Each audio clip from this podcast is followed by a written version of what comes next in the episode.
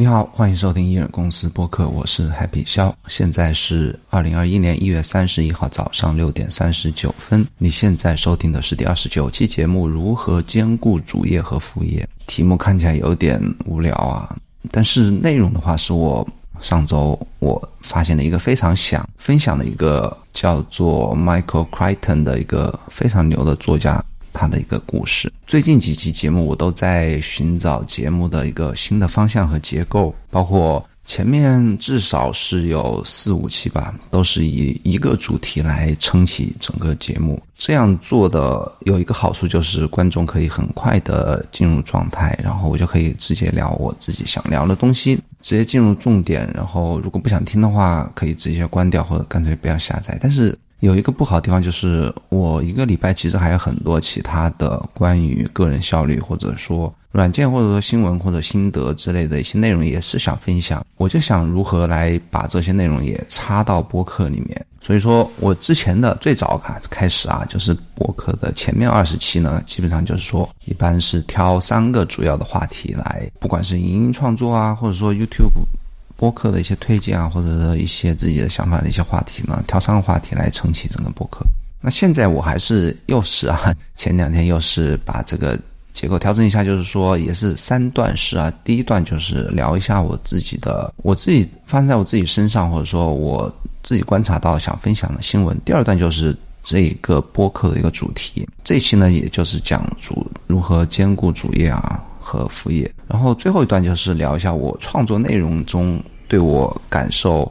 啊，我自己感受特别深的一些话题。今天的那个我会聊一下我呃上个礼拜写的 blog 里面有两篇我自己是感受是比较。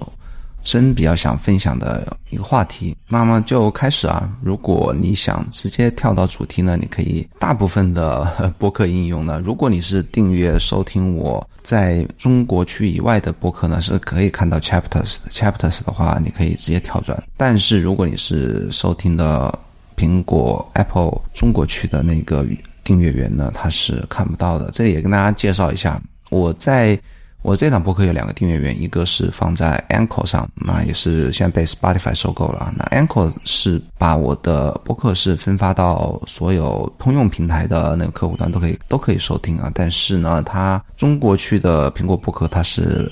不允许像什么喜马拉雅啊、荔枝这些几家主要的供应商之外的那些呃订阅源是放到中国去苹果播客的。所以说我有我在中国区的苹果播客是放在喜马拉雅上。那喜马拉雅上它是它会 很不好啊，它会调整你的，它会降低你的播客音质，然后它会不让你放你的 show notes 里面不让你放链接。然后它会把你所有在里面编辑的 chapters 就章节全部抹掉，但是呢，我还是要把播客放在喜马拉雅，因为如果不这样做的话呢，我在其他苹果国家的那个种子呢，就放在 Anchor 上的种子呢，很多用户是在国内的网络是下载不了的，没办法下载，所以说退而求其次吧，只能是这样做。但是如果你有办法是可以下载。听到我那一档呃放在国外的源呢，你最好还是听那个，因为它 音质会好一些，然后有 chapters，然后 show notes 里面可以看到链接。如果 我废话很多啊，如果你是恰好听到喜马拉雅档那档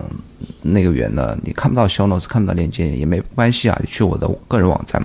happy 肖点 com，每一期我会把 show notes 会。放一个 blog post，你可以在里面看到一些链接。那这一个这期的新闻呢，我是跟大家聊三个我这个礼拜买的 app。第一个是 Tweetbot 六啊，是一个 iOS 和 iPad 的一个 Twitter 的客户端。我是一直在买，我从我开始用 iPhone 开始，那个时候最早是什么 Tweetbot 二还是三，我就开始一直买啊。它其实每次更新换代都不贵啊，大概四十块钱左右。如果没记错的话，它只要更新，我就会去买，因为我特别喜欢这个应用。它也是很多很多我喜欢的科技博主或者说播客主都在用的一个客户端。这一次呢，它升级到四是大版本大版本更新，然后它从买断制变成了订阅制大概四十，忘记四还是四十二了。那一出我就马上订阅，这个费用其实我觉得完全可以接受啊，一年四十二块钱。那我喜欢它的地方呢？其实我曾经发过一条推文，我讲我喜欢它的地方，让人觉得非常不好意思的是呢，它其中的一个最主要功能，也是我特别需要的功能，是我在这一次更新之后，我是详细的看了一下它的帮助文档，我才发现它有这样一个我特别需要的功能啊。它可能之前有就有，但是我没有去。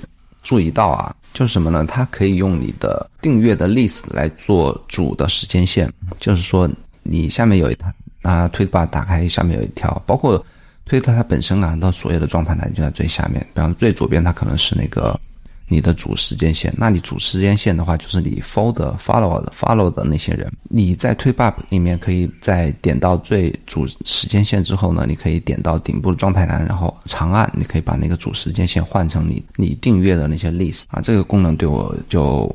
帮助很大。我之前是不知道，我是之前在状态栏的右边呢，你可以调整到 list，然后你点一下 list，你可以可以看到选选择其中一个。某个你的想看的历史类。第二个，我觉得对我光重要，特别现在 特别现在特别重要的一点是，它 topic 可以管理 thread，但 topics 它是应该是推发自由的功能，就是说你新建一个 topics，它会把这个 topics 存在你的这个 app 里面，然后你每次，比方说我要想写我的关于我个人 blog 的一个话题的话。我可以存一个 topics，然后每次在这个 topics 里面回复。那在显示在推特其他推特用户的时间线上呢，它就会是一个 thread。这个 thread 就会不停的在，你如果一直在 topics 里面回复呢，它就一直在这个 thread 里面回复。这个我觉得我还没开始用啊，但是我想我也是这一次认真看了手册才知道。你看我其实它主要功能我都不知道，但是我就特别喜欢它。为什么呢？因为它是相较于推特的原生 App 或者它 Web App 的话，它是没有多余的通知干扰。比方说，这虽然是它的一个缺陷啊，虽然是平呃推特把 API 给封锁掉，它没有看不到你的 Likes 和 New Follower 这些通知，但是对我来讲，它是一个减少干扰的一个一种方式吧。然后它是按时间顺序来排序你的推文，没有一些算法的一些干扰。然后它没有广告，它也不推荐用户。UI 的 UI 的话，我觉得它官方的推特官方的 UI 是我是可以接受的，但是推特吧，我觉得是更更适合我一些，我更喜欢一些。再加上丰富的、很方便的手势操作，包括它的一些触觉反馈，这个是原生 App 是就差的比较远一点。然后它还有一个功能，就是你可以给你所有的用户给加一个备注，比方说这个人。你 ID 可能不是特别熟悉，但是你可以，他 maybe 是你之前的一个同事，你可以在他的个人的 bio 下面加一个备注，这些都是这个 app 我觉得特别对可以帮助到我的地方，所以我我就赶紧订阅了。然后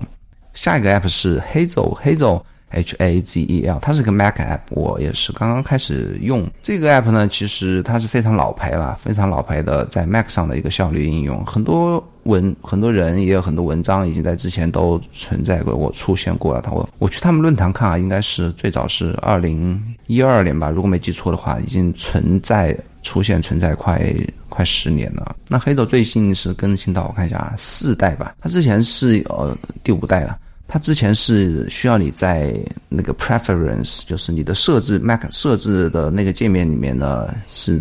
在那个里面去设置这个黑轴这个 app。它这个 app 是干什么？它是可以设定一系列的规则，针对你文件夹的规则，然后自动执行你设置的动作。比方说，我就直接跟大家讲一下我是为什么要买这个 app，然后如何用它的吧。我主要是想把我的 downloads，就是下载这个文件夹和桌面这个文件夹的。文件呢，每次不要误删除。我经常就会把里面的下载的内容，就隔一段时间之后，一大堆啊，我也不知道删哪个，也不知道留哪个，我就每次就直接就删掉了。那过一段时间回来，其实里面有些文件我是可能会要用到的，所以这个对我困扰就比较大。我也个人也比较懒呐，我有时候。下载一堆东西，你你也很难每次去从那些文件名去判断这个到底是什么。当判断是可以判断，就会浪费你很多精力。所以，所以说我做了一个决定，就是说，downloads 里面的这些内容呢，我再也不要删除，我就把它全部每次不用的话，我就扔到 Google Drive 里面，就把它存档起来。但做这个动作的话，如果你每次手动去做，就就我感觉比较傻一点啊。然后所以说我就需要这样一个工作流。那恰好我也有一个叫做 Cloud Mount 的这样一个 App，我是买断了终身的一个 lifetime 的一个 license，然后它可以让你每次自动挂载你的 Google Drive 到你的呃 Mac 上，成为一个盘符吧。然后我买了黑轴之后呢，我就针对我的 Downloads 这个文件夹和桌面 Desktop 这个文件夹这两个文件夹呢，我设置了这样一些动作，比方说 Movie 全部挪到 Google Drive 里面的 Movie 这个所有所有是跟视频相关的一些文件，它它里面有个选项类别啊，就是 Movie，它可以啊让你选 Movie，你挪到哪里，那我就选挪到我的 Google Drive 里面里面设置一个 Movie 的一个文件夹，然后 Picture 所对应的这类文件呀，也可以可以设置啊。把它挪到对应的 Google Drive 里面的照片的文件夹。那其他所有的呢？我设置一个动作，就是说，在它当它被加到这个文件夹里的时间大于一天的时候，时候呢，就自动的挪到我的 Google Drive 里面对应的一些备份的文件夹吧。这是我想买哎黑走的一个最主要原因。呢其实还有一些动作，我也是买了之后新建，也是我觉得可以省我一点时间啊。比方说，我的 iCloud 文件夹里面有一个 iCloud，其实是。iCloud 我是订阅了两百 G 啊，它实际上是有时候是作为我一个呃 Mac 和我的 iPad 的一个文件中转站的一个作用。我每次在 Mac 上录完播客之后呢，我会把那些音频文件编辑好之后放到 iCloud 文件夹里面，然后到 iPad 上去用 FireWrite 然后去编辑。那编辑好之后。出来是一个带有播客名的 MP3 文件，比方说这一档播客这期节目录完之后呢，会是一个艺人公司零二九点 MP3 这样一个文件夹，而文件把放到在放在 iCloud 文件夹里面。然后如果我接下来需要发布的话，我要回到 Mac 来编辑一些 show notes 啊，或者说到各个平台去发布。那发布完之后呢，我会是需要把这些文件去备份到 Dropbox。那 Dropbox 每次有时候会忘记备份啊，忘记备份。我曾经还忘记备份，然后又把那个 iCloud 上面的那个文件也误删掉。我每次啊，我这个还是我个人原因啊，我比较比较懒散吧，或者比较随意，反正出现过误删除的情况。那所以说，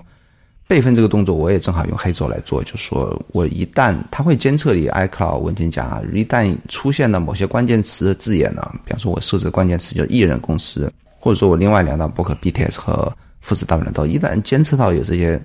关键词的文件出现呢，就可以把它自动的去挪到 Move to 我 Dropbox 里面的备份的对应的文件夹里面。这也是我设置另外一个动作。啊后面还有一个 Audio Hijack 文件呢，Audio Hijack 就是我正在录音的这个 App，它会啊黑总会把它新生成的所有的文件全部备份到 Google Drive。那这也是我一个啊音频的，不知道以后会不会有用啊？但是。Anyway，全部把它全部备份起来，以后也可能如果视频编辑多了，比方说 Final Cut Pro，我每次编辑完了一些大文件呢，也会把它 Google 备份起来。那这个软件的价格有一点点对我来讲有一点点贵啊，一个人是四十五刀，那可以买一个 Family Pack，是五个人是六十，忘记六十二六十五吧。我还没有买，因为试用快到期了，我应该会买一个家庭版，买个家庭版，因为以后可能会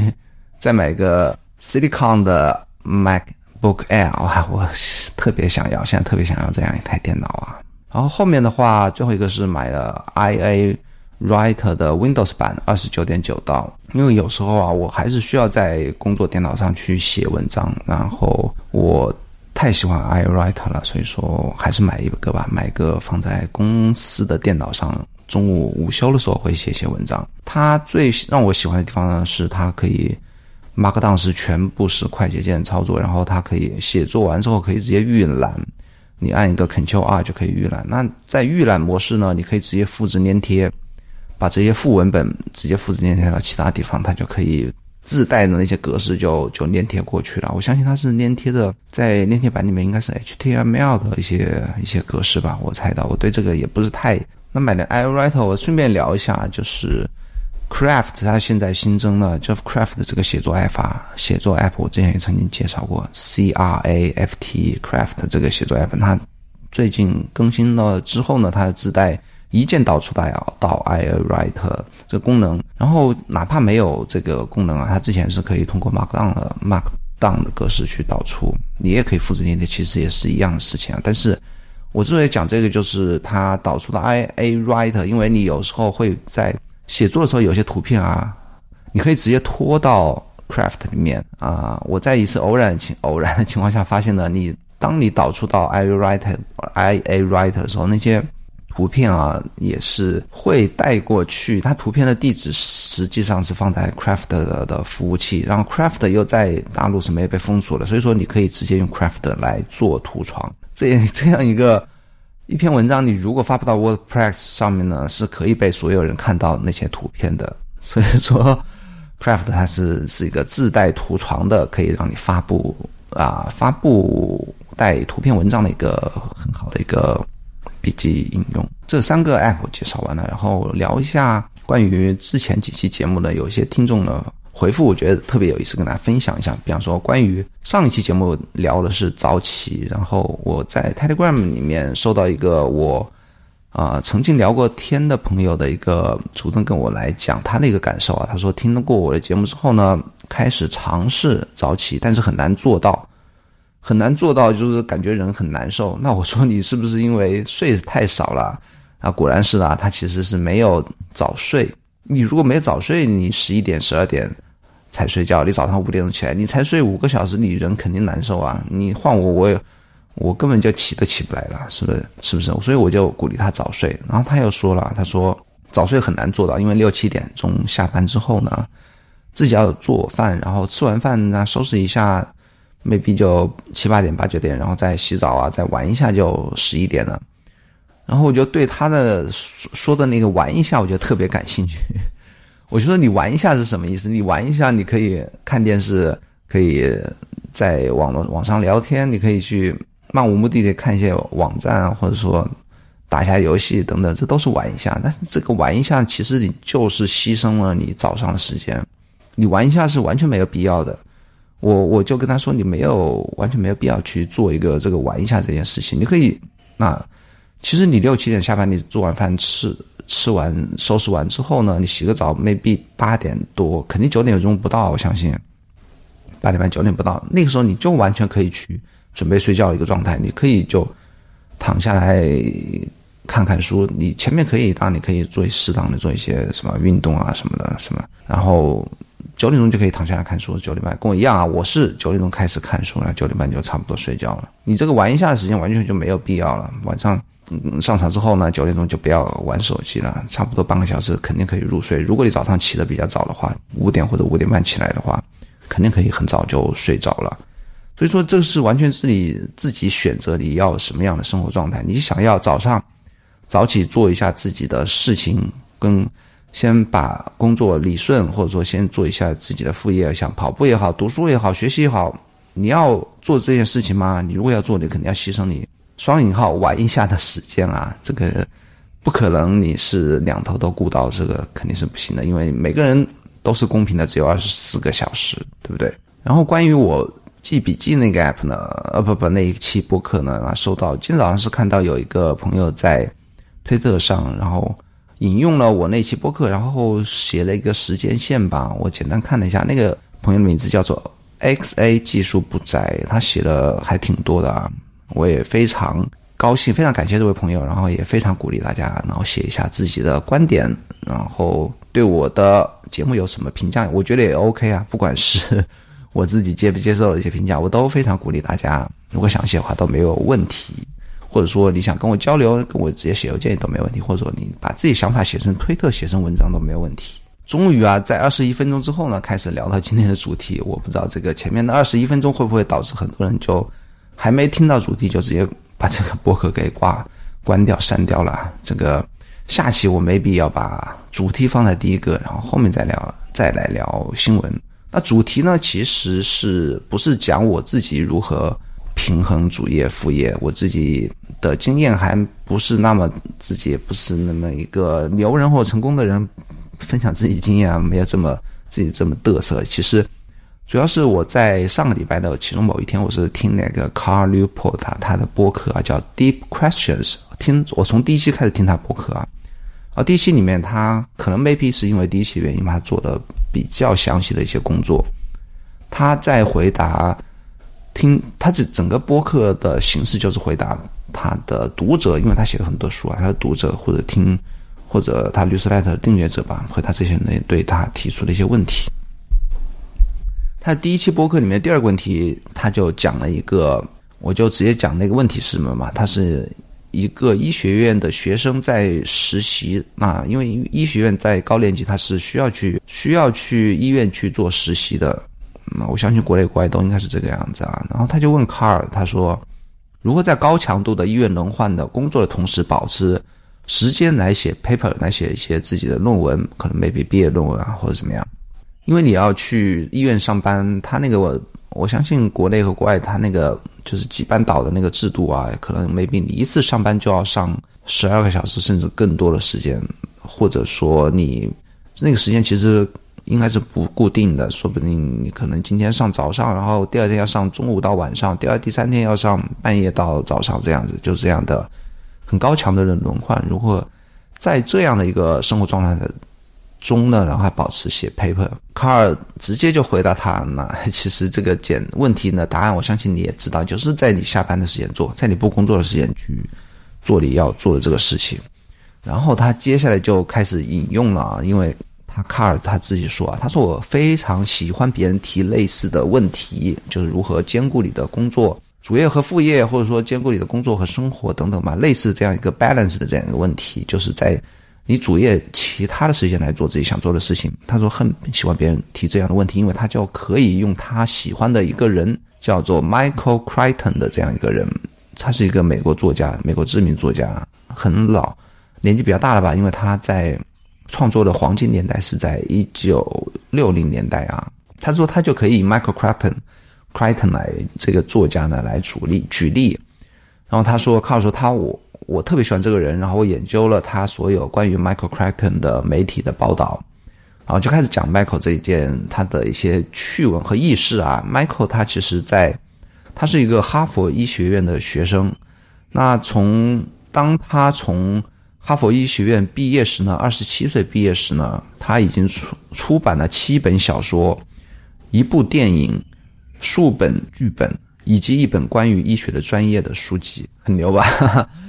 然后他说，Michael 在一九六九年在医学院还在读高年级的时候，就卖掉一部电影版权。那部电影呢，我我搜了一下，好像还是挺有名的一部电影，叫做《天外来军》。然后他那个英文名叫什么？The Andromeda Strain。他那个 Andromeda 可能是一个医学词还是什么？我没搜，我没查字典啊。就《天外来君》吧，这样一个部科幻的。带有一点点跟他主业相关的，就是因为他可能学生物学、医学的嘛，讲细菌、天外来的一个细菌的这样一个电影版权。他卖这部电影呢是获得了，当时是五六十万美金啊，然后换算到以通胀、通货膨胀率或者当时的购买力换算到现在呢，差不多就是数百万美元的这样一个电影版权。那还是在学生的时候就赚了这么多钱。卡尔继续说啊，他说，因为他看了很多关于他的报道嘛，他就说。在这本书之前呢，其实 Michael 已经匿名啊，用不用自己的本名写了五本小说呢。那小说全部是恐怖小说、恐怖科幻小说啊，不是那种非叫什么，全部是虚构类的吧？虚构类的科恐怖科幻小说。他用这些小说的版权呢，是帮他完全可以承担他医学院的学费和自己的生活费。然后大家应该有个概念，就是哈佛医学院它是美国医学院的顶级的。学府，然后它的费用学费应该是非常贵的，它现在应该应该上百万美元的吧。当时不管 对任何时候吧，对学生来讲都是一笔非常昂贵的一笔费用呢。他就是靠自己写小说来。在学习之余啊，写小说来 cover 的这些费用。他匿名的原因呢，是因为自己啊写的比较烂，不想用自己的本名，因为那个时候刚刚出道啊，写的小说比较烂，然后也不想让教授知道，然后影响教授对他评价，或者教授生气啊，就不给他学分等等吧。但实际上呢，那卡尔说他的写作技艺在这个几本小说匿名的小说里面是越来越好。其实他包括啊，他最后的一本匿名小说呢，是拿到了。一个文学上的一个大奖，所以说总体来讲呢，他这么多成就全部是在你知道要在这种顶级医学，特别是医学学府啊，你学医要很多很多的东西要背，可能那大部头的那种医学的单词、医学的术语或者一些的一些，反正学业是特别重的一门学科了。相比较其他的科目来讲，那他是如何做到在学医学好医学的同时呢，还能写这么多书呢？他就说他是。Michael，他是去任何地方，不管是在学校还是夏令营，甚至是说圣诞节假期回家，他都随身携带打字机。因为六十年代那个时候是没有笔记本电脑的，那个大的打字机，我相信大家都可以想象一个很笨重的一个打字机。他就。他随身携带打字机，不管他人去哪里，去那些不感兴趣的课程，他也是带着打字机，然后躲到后面去打字。这个跟我们现在读大学躲到后面看小说，或者说玩手机，或者笔记本打开在干自己事情，是不是也有点像？不过别人是在写小说啊，是在挣钱。个卡尔就说，最终的他有一个总结啊，就是说，不管你任何时候有空闲时间的，你就要做。把自己切换成写作模式，然后做第一步，把那些工作完成，然后对你在做的事情来要非常着迷，然后要非常厚颜无耻的着迷，厚颜无耻的去做这件事情。怎么为什么要说厚颜无耻呢？因为你不要太在意周围人的看法，同学觉得你是个怪人怪咖，或者说家人觉得你说为什么这么。家回到家还躲在自己房间里面，或者说圣诞节也不跟大家就说出去玩去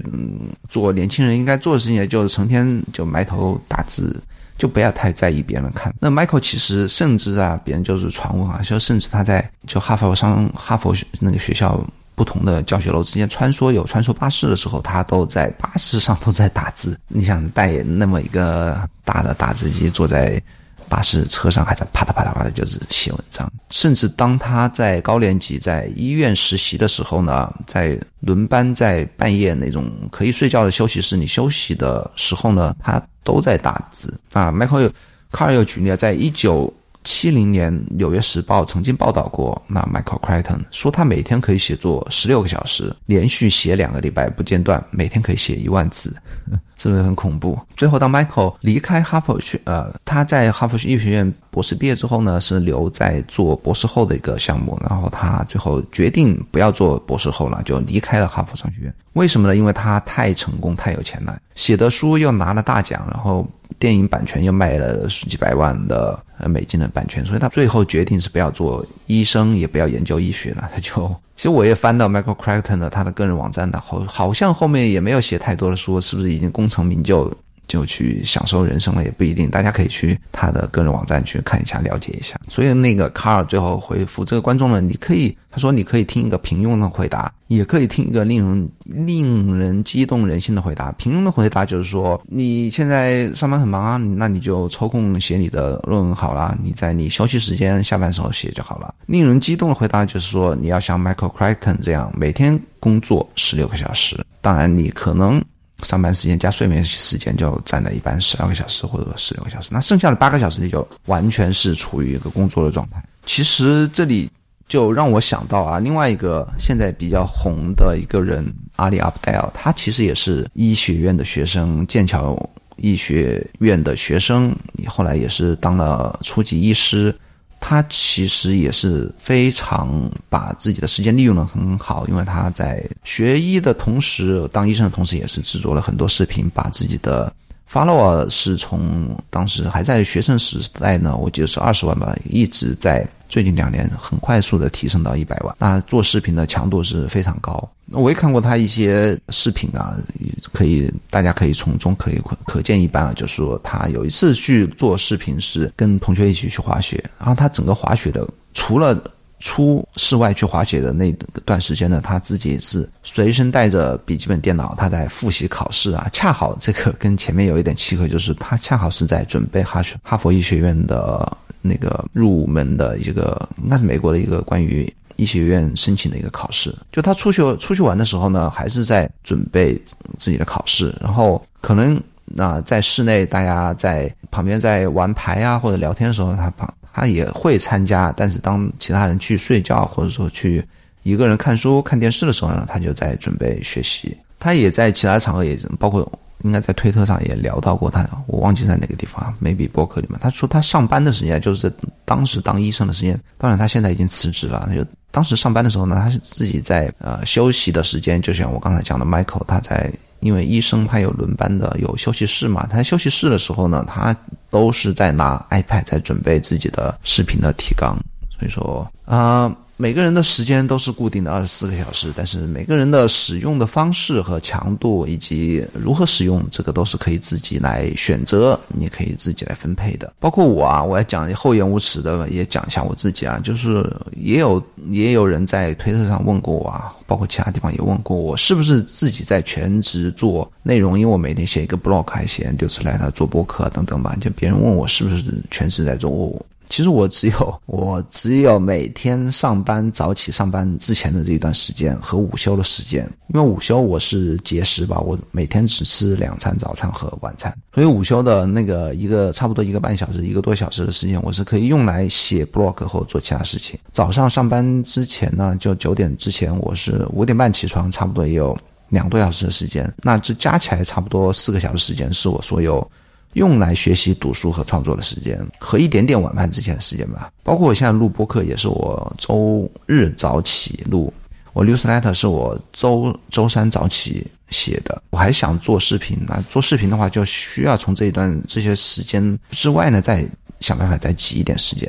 因为我下班之后呢，白天八小时上班，下班之后呢，回家是没有任何时间的。因为我首先要早睡啊，早九点钟就准备要睡觉。那九点钟之前呢，是完全要带娃的，给大娃辅导、做功课、学习、检查作业。然后小娃有时候要要抱着啊，要哄啊，就就基本上回家晚上是没有任何自己时间的，所以要好好的利用啊。所以为什么我要说上期要说早起呢？为什么要说节食呢？就是也是逼不得已啊，改变自己的生活习惯。最后聊一下啊我的 blog，聊一下我关于我自己创作一些。想法，我觉得值得分享的想法吧，也是关于啊创作的一些压力啊，或者说 burn out 啊。我觉得不管是创作的压力，还是做任何事情的压力吧，你需要对自己好一点。就说有一件事情摆在那边，比方说我下周要还有三天要交工作报告，我怎么办？我举两个例啊，也是我两篇文章啊。第一篇文章就说如何减少写作的痛苦，是一个喜剧美国喜剧明星啊 Jerry。Senfiles，他给自己女儿的一个写作的建议，他自己在一档播客里面讲了，别人采访他，他就在聊写作这件事情。他说：“我的女儿曾经问我啊，叫我，他也看到我在总是在写作啊，就是当他需要去写作时，他就问我，让我给他一点建议。他说，他说我的女儿说我写作觉得一直觉得很痛苦，这件事情。”怎么办？那他说就说写作这件事情啊，他说 writing sessions，它应该是一个 sessions，应该是一个工作流程或者工作的一个时间段，或者说是一个区块，它不应该是一个 open ended，它不应该是一个开放式的，就可以就是让你一直坐在那边写。他说 that's a torture。就是它对你来讲是一个折磨，那应该怎么办呢？你应该有一个结束的时间来犒赏自己。就说你准备开始写作的时候呢，你不应该说我下午要去把这篇报告写完，而应该说我下午要花两个小时或者说一个小时来写报告这件事情，对不对？你如果还三天的话，你预计这份报告要写三个小时，那你就可以今天、明天、后天各花一个小时的时间来写这份报告，或者说我要写 blog，或者说我要写书。而我就书有十一个章节，我不能说我今天下午要写其中某一个章节，而是呃，应该是我应该今天下午我要花半个小时来写书，我每天要花半个小时来写书，然后连续不断，一直到我这本书写完，这才是一个真。应该避免自己 burn out，或者说避免自己感到压力、畏难情绪，或者说觉得写作很头痛的这样一个心态的一个办法。这也是那个 Carl l u p o 在说的。上面他在上那期博客里面也举了例子，说他已经出了七本书，但是他从来就没有说觉得写作是一件很痛苦的事情，因为他每次把写作只是在每天固定时间写的一件事情，而不是。一直要，但是一直要连续不断的写，所以说他在过去十年的时间呢，就写了七本书，对不对？所以说。这是我的在如何减少写作痛苦这篇 blog 里面举的一个例子，我觉得特别有借鉴意义啊！大家不管做什么事情，你看开始做这件事情，然后给自己划定一个做这件事情的一个习惯，养成这样一个习惯，或者说一个时间段来做这件事情，而不要说我一定要给自己一个期限，在三天之内、五天之内做完，或者我今天一个下午要做完，不要给自己这样的一个特别是写作这种啊，不要给自己这样一个期限。然后我上礼拜其中还有一篇 blog，我觉得也挺好啊，也是关于写作，就说我标题是轻装上阵，是我收到昨天还是前天，前天收到 Julia 卓这一位。女作家吧，她其实背景挺牛的。她曾经是 Facebook 的 Designer 部门的 Vice President VP，那现在是自己出来创业啊。她出生在上海的华人，她是五岁随家庭搬到 Miami，这个都是我 Google 来的。但是我之之前认识她是因为她写的文章我自己特别喜欢，然后订阅她的 Newsletter。她的 Newsletter 去年那一直是每个月更新一次，然后最近是两个月没有更新。然后是前天发了一篇比较短的短文，讲了他为什么没有更新。比方说创业困难啊，或者带小孩啊，因为他好像是有五个五个小孩，我的天呐，三个还是五个？好像三个还是五个吧，反正挺多的。然后就没有空来写。然后他说他经常洗澡的时候会有一些非常棒的想法蹦出来，他就说：“哎，我要不要写成长文？”然后他另外一个想法就说：“哎呀，我这个又觉得写长文是一件很痛苦的事情。”然后最后他的一个中庸的一个权衡之后的一个解决办法，就是把这些想法呢写成了一个 tweet storm 或者 tweet thread，就写成推特的系列的推特系列吧。所以说他也把这个这份 newsletter 从一个每一个月写一篇长文，变成了每个月把这个月里面写成的推特的 thread，然后集合起来发给。他的读者，我觉得这也这说明一个什么道理呢？其实你如果觉得写作对你来讲，写长文，特别是写长文，对你来讲是特别痛苦的事情，与其直接放弃你的 newsletter，或者直接放弃你的写书的梦想，或者写长文的这一个写 blog 的一个计划和梦想，直接就放弃掉，不如你把你的 blog 的标准降低。比方我我要写一篇雄文，我才能发表，那你可以换一种嘛，你可以写。把你的 idea 拆成不同的小段，然后每天可以写一个短篇嘛。你甚至说我要写某一个想法，你可以把它分成一二三四嘛。第一期、第二期、第三期，你分五期把它写完嘛。你就不要说啊，我太痛苦了，每次要每当我想成想到要写个五千字的这样一个思维缜密，然后词语优美的这样一篇长文，我就感到特别难受啊。就不要这样，你哪怕你写成 tweet。也可以啊，我这个我觉得是一个，我为什么要用“轻装上阵”这个词呢？就是说，创作这件事情不要给自己太大压力。那个什么，perfection 是其实是创作的一个敌人，也是呃，我觉得非常没有必要的一件事情啊。你可以用把大块头切成小块，或者说。换成另外一种形式来创作都可以啊，就是一直要保持啊输出，一直要保持创作，然后把这件事情作为一个习惯，才是我觉得才是比较合适的一个，也是一个也是一个办法啊。所以说这一期节目的分享就到这边，最后给自己做一个广告，我在个人网站 happy 肖点 com 呢，呃，大家可以看到我有一个菜单有一个栏目叫做会员，其实就是我的 happy project，happy project 是。啊，我自己管理的一个订阅内容服务，它是完全放在 Notion 上的一个页面，它包括很多内容，什么呢？包括我所有订阅的订阅源，比方说推特，我订阅哪些推特 newsletter，我看哪些论坛，看哪些 RSS 的 blog 等等吧。还包括我每个礼拜会更新一本关于效率学习、人生和财富的读书笔记，目前已经更新了三本书，其中有两本是卡吕珀的一些书，包括一些其他的书吧。我觉得挺好的书，我会在里面更新，全部是英文书啊，我会写很多的读书笔记在里面。然后每个礼拜会更新两篇值得推荐的文章以及我的点评。还有每个礼拜我会把我一周里面最值得分享的笔记呢，平均十五到二十条笔记，包括一些网站和 App 的推荐，一些引用的经典句子或者影音书的推荐，一些想法等等吧。每个礼拜更新一篇我的笔记，差不多有十五到二十条内容，而且每个礼拜会更新一档 BTS 播客，BTS 播 BTS 播客之前是放在 Patreon 上面的，给 Pat Patreon 上的朋友赞助朋友来听的，我也会放到这个 Happy Project 里面。